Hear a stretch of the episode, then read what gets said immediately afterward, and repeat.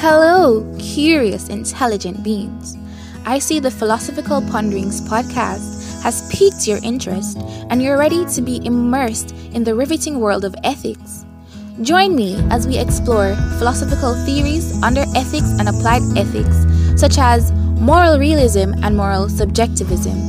This six episode podcast entails all the six different philosophical ponders, such as Does the value society say I have reflect the value that I possess? What take on ethics is correct, and is there even a correct take on ethics to have?